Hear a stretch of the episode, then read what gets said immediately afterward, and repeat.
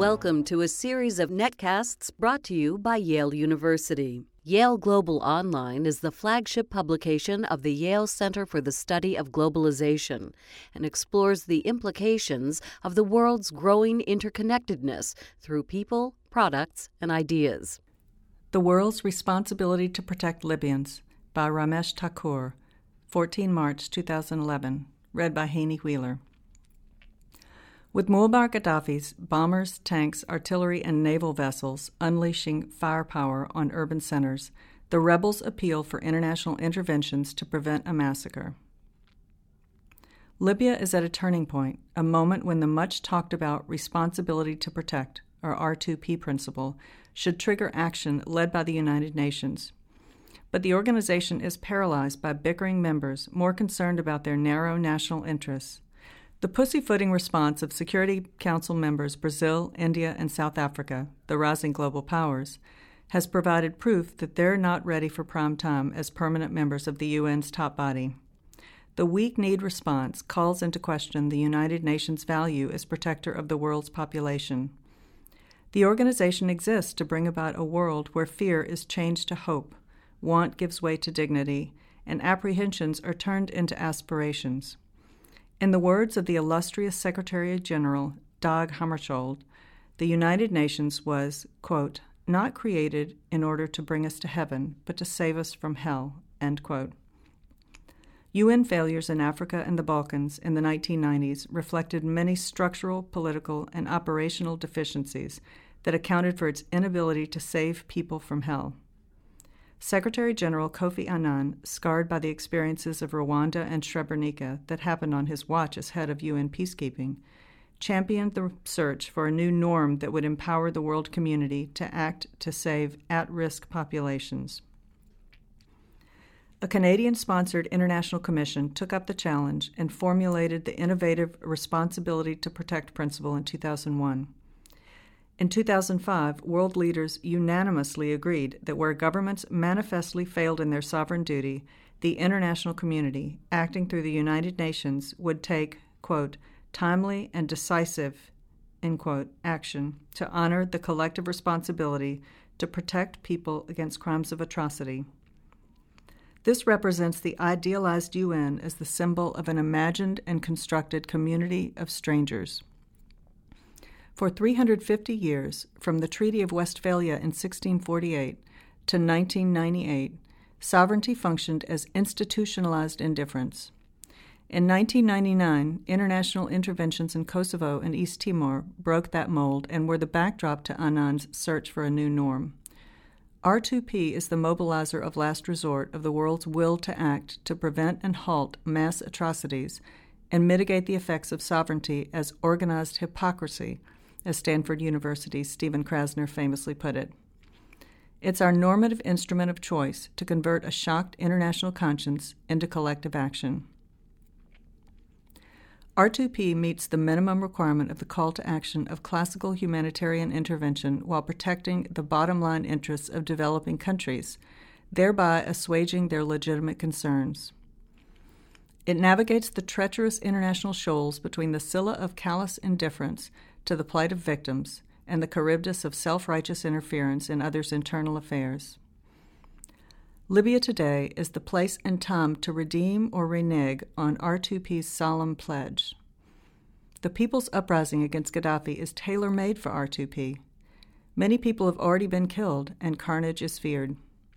After 42 years of autocratic rule, Gaddafi is using deadly violence to crush an open revolt against his dictatorship. He and his son Saif have vowed to fight to the last drop of their blood, deploying air, sea, and land forces. Putting all options on the table as the riposte to planes, bombs, and tanks seems a pusillanimous response. The UN Security Council, the Human Rights Council, Ban Ki moon, and his special advisors on genocide prevention and R2P have called on Libya to respect its R2P, human rights, and international humanitarian law obligations. The Security Council also imposed sanctions on Libya and referred Gaddafi to the International Criminal Court, a soft and deeply problematic option of kicking the ball out of play. R2P is not solely about military intervention, but, if it's to have any meaning at all, must include that option as a last resort. Both for its own credibility and for the sake of Libyans, the Security Council must determine the appropriate protective measures, authorize them, and urge those with the capacity to implement them. Those who have supplied Gaddafi with his weaponry have a particular responsibility to protect civilians from being harmed by their use. But how? Premature, overeager outside intervention will pollute the revolution made of, by, and for Arabs. Muslims have cause to be deeply suspicious of Western military meddling. Three sets of issues are involved military capacity, legal authority, and political legitimacy. Boots on the ground may not be wanted, helpful, or feasible. Instead, military operations would entail four sets of activities Surveillance and monitoring stepped up to 24 7 operations from the previous 10 hours a day. Humanitarian assistance, enforcement of the arms embargo, and enforcement of a no fly zone. Only the West has the military assets and operational capability for these tasks, but NATO would be ill advised to take any military action on its own authority. Calls grow for a no fly zone, especially from rebels under aerial attack. Military analysts are divided on the complexity and feasibility of the option. U.S. Defense Secretary Robert Gates says a no fly zone requires destruction of the Libyan Air Force. Others add anti aircraft batteries, and still others warn of mission creep and the risk of being branded Western imperialists.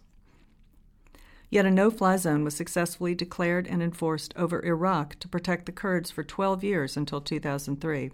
It did not lead to mission creep. The 2003 war was not a creeping progression from the no fly zone, but a deliberate policy choice for independent reasons. The quality of Libya's Air Force is suspect, a known unknown. A no fly zone could tip the balance for Libyan Air Force officers' motivations to bomb fellow citizens or defect, either to the rebels or the West. The risks of mission creep and deepening quagmire leading to nation building would arise only if ownership of the uprising is appropriated from the Libyans by the West, as would happen with ground troops.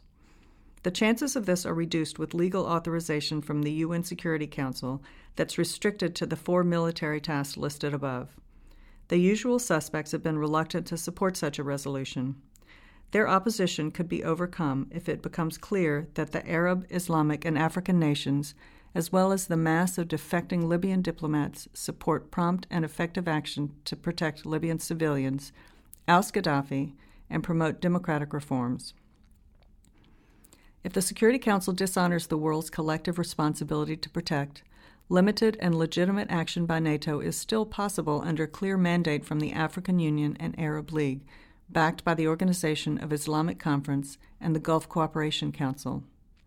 Absent that, NATO guns should stay silent. In his speech to India's Houses of Parliament on November 8, President Barack Obama endorsed India's quest for permanent membership of the Security Council, but reminded listeners that global power carries responsibility for solving global problems. For the first time ever, the Security Council includes the powerful southern heavyweights of Brazil, India, and South Africa, all weak and poor in previous decades and now vibrant, even ebullient democracies. They should have taken the lead to turn R2P from principle to actionable norm, providing the legal authority to utilize Western military capability on behalf of innocent victims. Instead, they're among the biggest foot draggers. Having failed the test of acting as stewards of world order that combines values and power, they have proven their critics right. They are not yet ready to join the top table as permanent members. This and other Yale Global articles can be found at yaleglobal.yale.edu.